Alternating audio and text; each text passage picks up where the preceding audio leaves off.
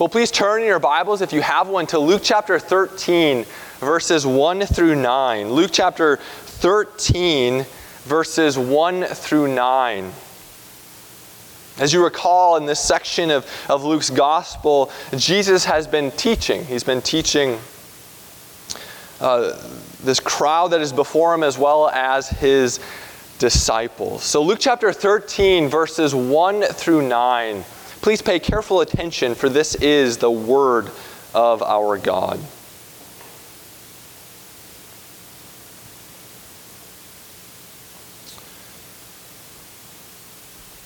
There were some present at that very time who told him about the Galileans whose blood Pilate had mingled with their sacrifices.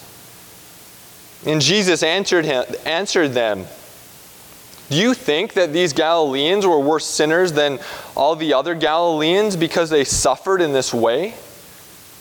No, I tell you, but unless you repent, you will all likewise perish.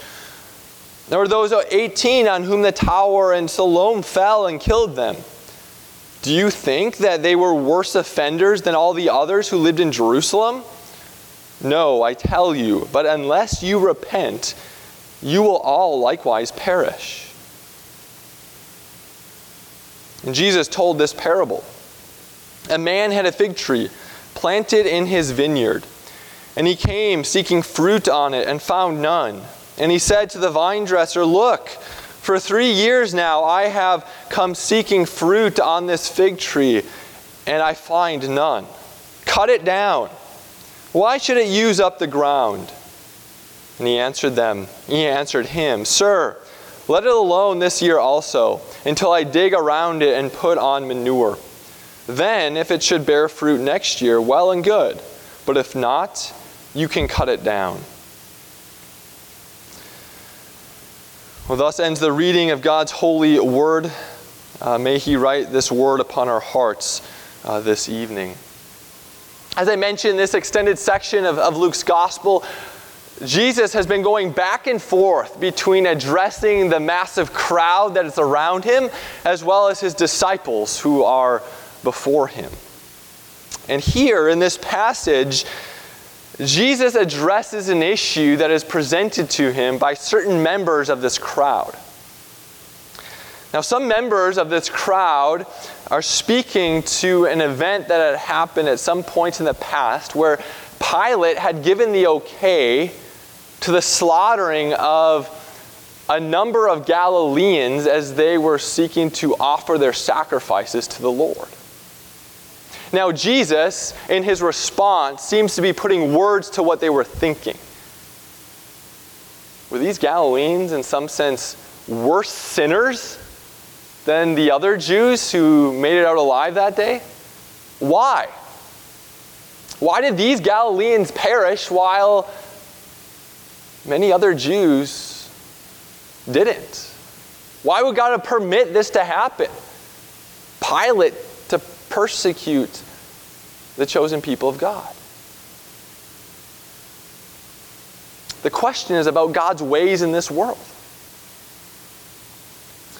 This issue is an issue that I'd like to call the, the why predicament.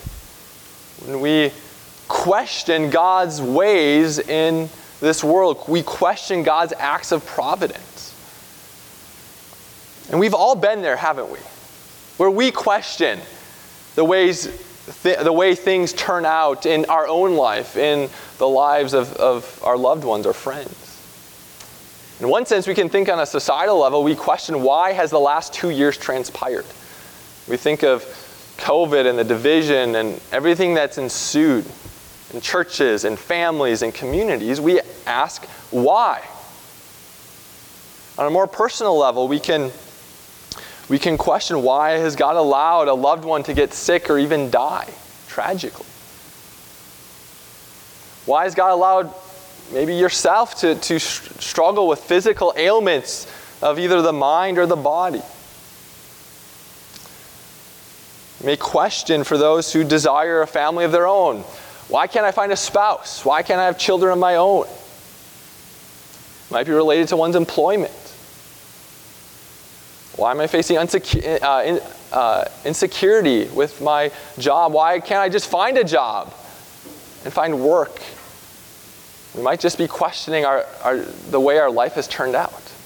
Why is my life the way it is? Why? We ask this question a lot. Why? And this is the issue that Jesus is addressing the why predicament. As we seek to understand and unpack how Jesus addresses this issue, I'd like us to focus our hearts and minds on, on three things. First, we'll consider the principle that Jesus is working with. So, in one sense, this is the pretext to our passage. So, the principle. And then we'll consider how Jesus applies this principle to these members of the crowd. And lastly, we'll, we'll consider how this principle applies to us today. Well, as I mentioned, there are those in this crowd who are questioning why did these Galileans perish? What was God up to in this event? It doesn't make sense. We can't figure it out. Did they do something to deserve it? Were these Galileans, in some sense, worse sinners than the other Jews who made it out alive that day? Do they merit God's punishment and displeasure?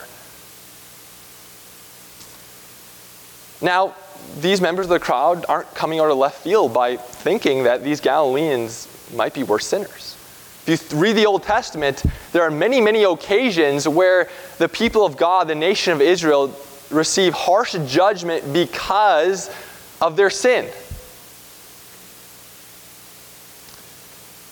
And these punishments, these judgments, oftentimes are very earthy, very temporal, very physical. And furthermore, on a broader level, the Bible says that God's law has been written upon the hearts of every single human being. But Paul says in Romans 2. Is what is oftentimes referred to as natural law. Even the Gentiles have the law of God inscribed upon their hearts. And this law, it has a certain reap what you sow character to it. For instance, if someone is hardworking, virtuous, honest, you can generally expect that they'll enjoy some level of prosperity. But on the flip side, if someone is lazy, full of vice, dishonest, you can generally expect that life may be a bit more difficult for them. For instance, if someone comes up to you and, and uh, they're lazy, they can't hold down a job, they're a drunk, they have multiple kids with uh, multiple different partners, they're promiscuous, and they come to you and they're asking, Why is my life so hard? You wouldn't be scratching your head as to why life is so hard. Our, our actions, our decisions have consequences. We reap what we sow. However, we know that we live post Genesis 3. We live in a post fall world. As Reformed Christians, we oftentimes speak about the effects of that fall upon our personhood, our hearts, but we don't always uh, talk about the effects of the fall upon creation. Romans chapter 8, Paul says that creation itself has been subjected to futility. And creation itself is groaning with the pains of childbirth until that glorious day of redemption. Thus, one of the consequences of creation being subjected to futility is this reap what you sow character, this retribution principle, as it were, it doesn't always play out the way we expect. What happens now is oftentimes it's the wicked who prosper and the righteous ones, the virtuous individuals, who get the short end of the stick. This is what Psalm 73 is all about. Asaph, the writer of Psalm 73, is languishing. To use uh, the term that, that uh, one would use today, he's on the, on the point of deconstructing his faith because he looks out and he sees the wicked are fat and prosperous while the righteous ones are languishing. How can this be? This is what the book of Job is about. This is what the book of Ecclesiastes is about. The vanity of vanities, that vanity is why do things go the way that they go? It doesn't make sense. So we often question God's ways in the world. Why do things turn out the way that they do? And so this precipitates the, the why predicament. Well, as I mentioned, the principle that Jesus is using here comes from the book of Deuteronomy. Deuteronomy chapter 29, verse 29. The book of Deuteronomy is about God giving the law through Moses. God gives the law to the people of Israel. He doesn't just give the law, but he also gives the blessings and the curses that they should expect due to their obedience or disobedience to that law. In Deuteronomy 29 29, so this is at the end of the giving the law, Moses says this. He says, The secret things belong to the Lord our God, but the things revealed belong to us and to our children forever. Moses is telling the people that you have the revealed will of God. And when you go on you enjoy some measure of blessing, that should not be unexpected. God told you, He revealed that to you. And when you suffer God's judgment and curse and punishment, that also shouldn't be a surprise to you. That's been revealed to you. But beyond that, you are not to pry into the secret will of God. It's secret for a secret. Boys and girls, a secret is something that your ears are not to hear. That's what secret means. And God says He has a secret will that that we will not know in this age and in part even in the age to come. In fact, in Psalm 73, if you've not read that psalm, I encourage you to read that. Uh, the author Asaph, he's, again, he's uh, becoming disillusioned as he's questioning God's ways in the world. And the change in that psalm is not that God comes to and reveals the secret will, his secret will. Rather, he steps into the sanctuary. He smells the the smell of charred animal flesh. He re- remembers the revealed will of God. And his heart finds solace in that. He still doesn't know the secret will of God. He still doesn't know why these things are taking place, why the wicked are prospering and he's languishing. But he's a place to go with his guilt. He's a place to go to find the forgiveness of sins.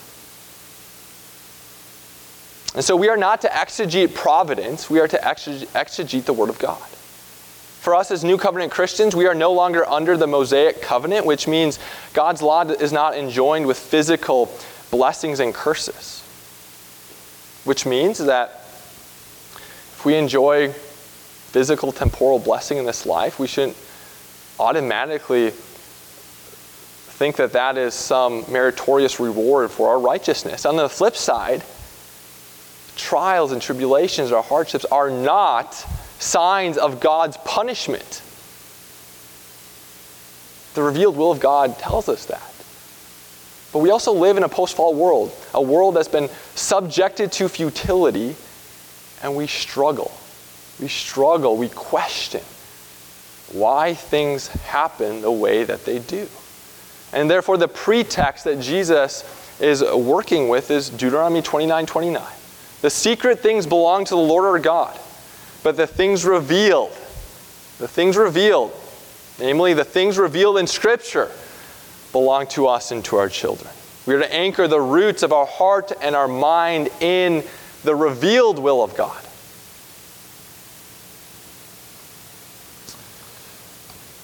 Let's now see how Jesus applies this principle to these members of the crowd. As I mentioned, these members in the crowd were again, questioning why did this event happen?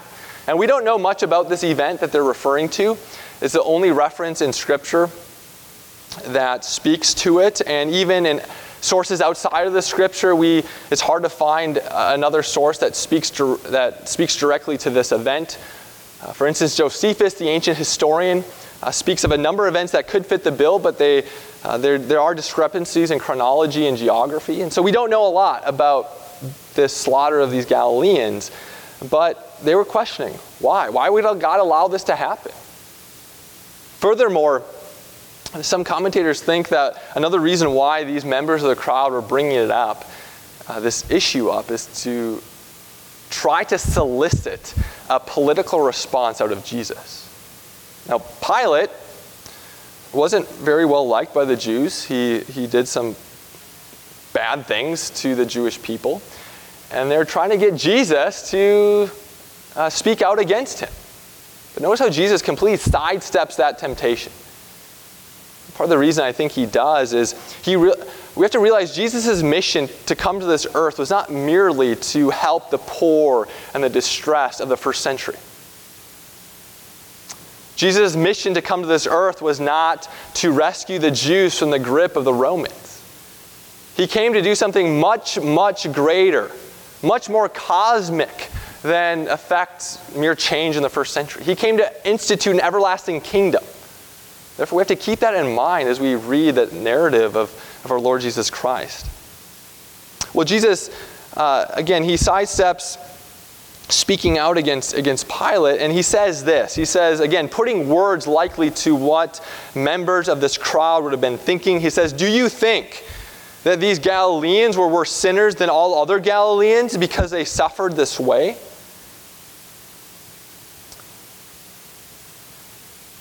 Members of the crowd were thinking, they must have merited this punishment. Think of Job and his friends. Very similar response. Jesus also refers to another tragic incident that we don't know much about an incident where a tower on the southern wall of, of Jerusalem fell upon 18 people, killing them. Another one of those questions why? Why would that happen?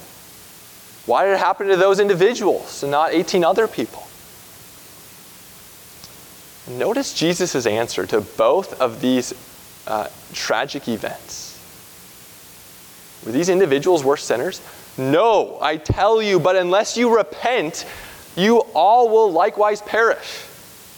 What Jesus is saying is you're asking the wrong question. Don't pry into the secret will of God. You will never know why those people perished instead of other people, but focus on what has been revealed. And what has been revealed is standing right in front of you. Repent and believe in me. Focus on the judgment that has been revealed, namely the judgment on the last day, and be prepared. Jesus is directing these members of the crowd to the revealed will of God, to what they know based on the revelation of Jesus himself and based on the, the Old Testament scriptures. And Jesus goes on to illustrate this, the revealed will of God, this call to repent and implicitly believe in him, using the imagery of a vineyard and a, a fig tree. And in this, this parable, a man plants a fig tree in his vineyard, and this fig tree, after three years, still does not produce fruit. And so he tells his vine dresser, his, gardener, he says, Cut that tree down. It's, it's, it's stealing all the nutrients of the soil. We don't need that taking up space and resources in our vineyard. But the vine dresser says, let's give it one more year. I'll fertilize it, I'll put manure around it, one more year. If it doesn't produce fruit after this year, then I'll cut it down. I might be thinking, what is this parable all about? But when we press into this imagery of a vineyard, we see that it's a very symbolic, deeply symbolic image throughout Scripture. For instance, li- uh, listen to Psalm 80. Uh, the psalmist is, in some sense, rec- um, recounting the history of Israel, calling upon God to be gracious once again to his people. Psalm 80, verses 8 through 16 says, Restore us, O God of hosts. Let your face shine that we may be saved. You brought a vine out of Egypt. You drove out the nations and planted it. You cleared the ground for it. It took deep root and filled the land. The mountains were covered with its shade, the mighty cedars with its branches. It sent out its branches to the sea and its shoots to the river. Why then have you broken down its walls, so that all those who pass along the way pluck its fruits? The boar from the forest ravages it, and all that move in the field feed upon it.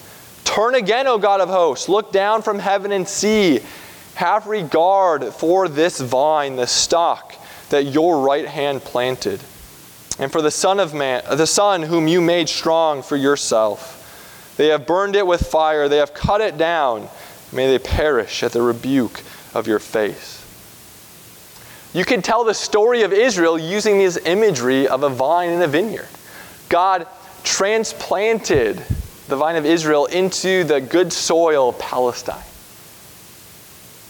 But rather than bearing good fruit, it bore thorns and thistles. Israel disobeyed the law of their Lord. And therefore, God plucked them out in exile to Babylon. But we also see that God restored them back into the land. And Jesus' point is that if you do not repent and believe, you will be cut down. He's speaking here to ethnic Israel, those Jews who are on the brink of rejecting their Messiah. You don't have some exclusive right to the covenant promise of God just because you're an ethnic Jew. You need to repent. Now, think of the words of John 15 when Jesus himself says, I am the vine, and my Father is the vine dresser. Abide in me, and I in you.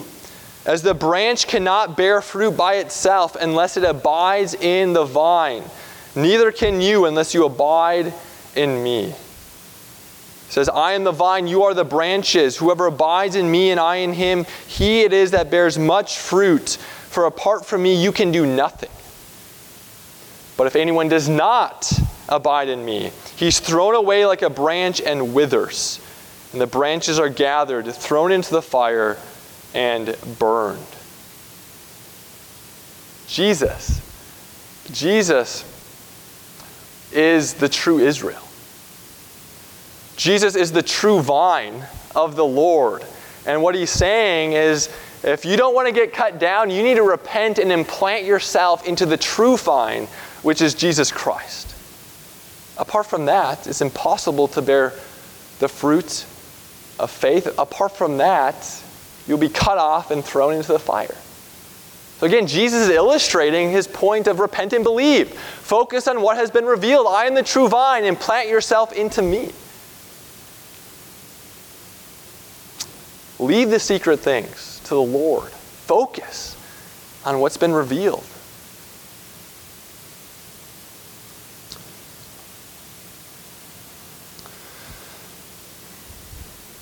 Well, how does this principle apply, apply to us?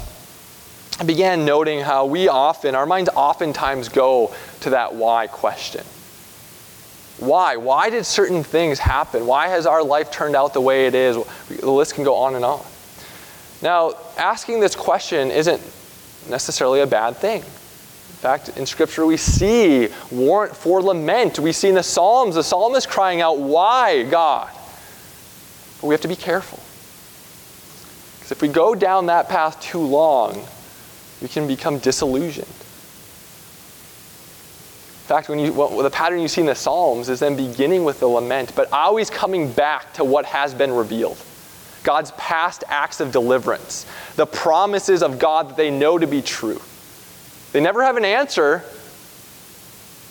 that secret will of God, but they know what's been revealed. And their heart always comes back to that. And so we too have to sink the roots, the roots of our, our hearts and our minds into that revealed will of God. And God's revealed will is found climactically in the Lord Jesus Christ. And no one in human history faced the why predicament more than Jesus as he walked on this earth. Many of you probably know the words that Jesus himself uttered when he was on the cross. He quoted Psalm 22. Psalm 22, you'll see, is a psalm all about Christ. See, in the first half is death, second half is resurrection. And Jesus on the cross quotes Psalm 22. He says, My God, my God, why have you forsaken me? If you continue reading on in Psalm 22, it says, Why are you so far from saving me? From the words of my groaning, oh my God, I cry by day, but you do not answer, and by night I find no rest. Psalm 22 shows us how much Jesus wrestled, struggled with the will of God, which ended in him being crushed. As one commentator in Psalm 22 says, and this is something that we don't always think about, but according to Jesus' human nature, Christ struggled. He struggled with being abandoned by God to death on the cross, even though he himself knew of the deliverance of his ancestors when they trusted in the Lord. Jesus struggled with being abandoned by God, even though he himself had a close relationship with his Father from the day of his birth. According to his human nature, he struggled with what we read in Isaiah 53. It was the will of the Lord to crush him. But yet we know that God's will, which resulted in the crushing of his son, also led to Easter Sunday. This greatest reversal of human history, God taking that greatest act of evil and turning it into the greatest gift for mankind in the resurrection of our Lord Jesus Christ. And as I've said before, the God who can do that, if He can turn Good Friday into Easter, can He not take the, the trials and tribulations that we face and bring good out of it? We know in Scripture that it will lead to our conformity to Christ, but we're not going to know the specific evidences of good beyond that. But we can trust in the God who's able to turn Good Friday into, into Easter and promises to do uh, the same. And furthermore, even though we have no promises in this life that things will get better, we do know that the trials of this life are merely a mirage of the hellish torment of the wrath of God, which will be uh, meted out on the last day. And we know, as, as one author has said, because Jesus ab- was abandoned in our place on the cross, no child of God will ever be. We know that we have a hope beyond this creation which has been subjected to futility in our Lord Jesus Christ. And so, beloved in the Lord, the secret things belong to the Lord our God, but the things revealed belong to us and to our children forever. Whatever tribulation that you are currently walking through, guard, guard your heart from becoming disillusioned by the ever present why that plagues your situation. And fix your heart, fix your mind upon the God of Good Friday and of Easter, the cross and the resurrection. Let us pray.